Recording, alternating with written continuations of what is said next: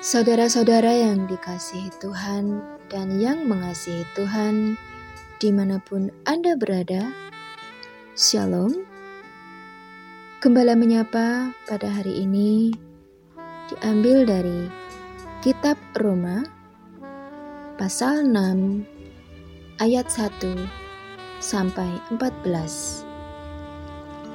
Dan nas diambil dari Roma pasal yang ke-6 ayat 6 yang demikian firmanya karena kita tahu bahwa manusia lama kita telah turut disalibkan supaya tubuh dosa kita hilang kuasanya agar jangan kita menghambakan diri lagi kepada dosa. Saudara-saudara yang dikasihi Tuhan, bacaan pada hari ini diberi judul Jangan bermentalitas budak.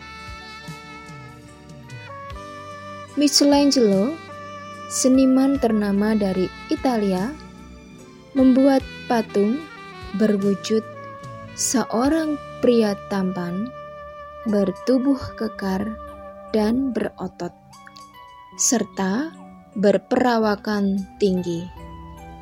Namun, kepala patung tersebut tidak tegak, seolah menggeleng, dan tangannya terikat ke belakang oleh seutas tali. Banyak penikmat karya seni tertarik untuk menangkap makna di balik kontradiksi apa yang ditampilkan oleh seniman besar itu. Penggambaran sosok budak sebagaimana ditampilkan oleh Michelangelo menggiring pemikiran banyak orang sampai pada hakikat manusia yang bebas secara fisik, tetapi terpasung dalam mentalitas budak. Mentalitas semacam ini dapat ditemukan dalam diri banyak orang, termasuk orang percaya.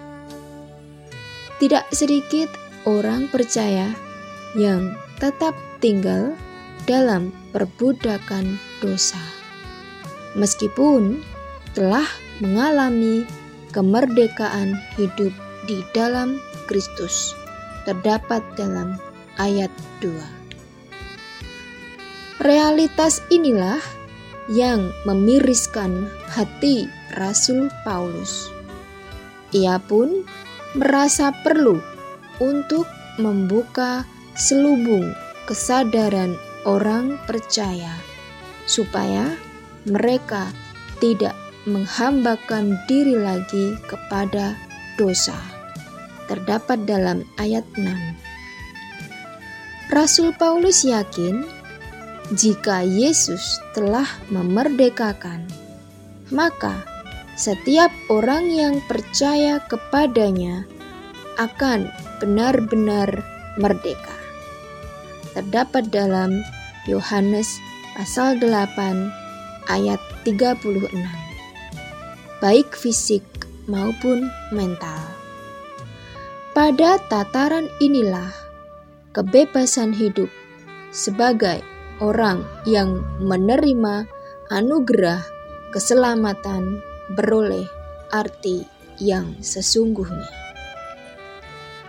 Saudara-saudara yang dikasihi Tuhan, kemerdekaan sejati seorang pengikut Kristus pada dasarnya ditandai oleh kesadaran dirinya untuk berpaling dari dosa. Tidak ada alasan baginya untuk kembali menjalani hidup di bawah belenggu penjajahan dosa atau bermentalitas budak.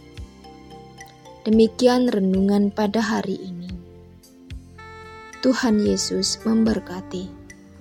Amin.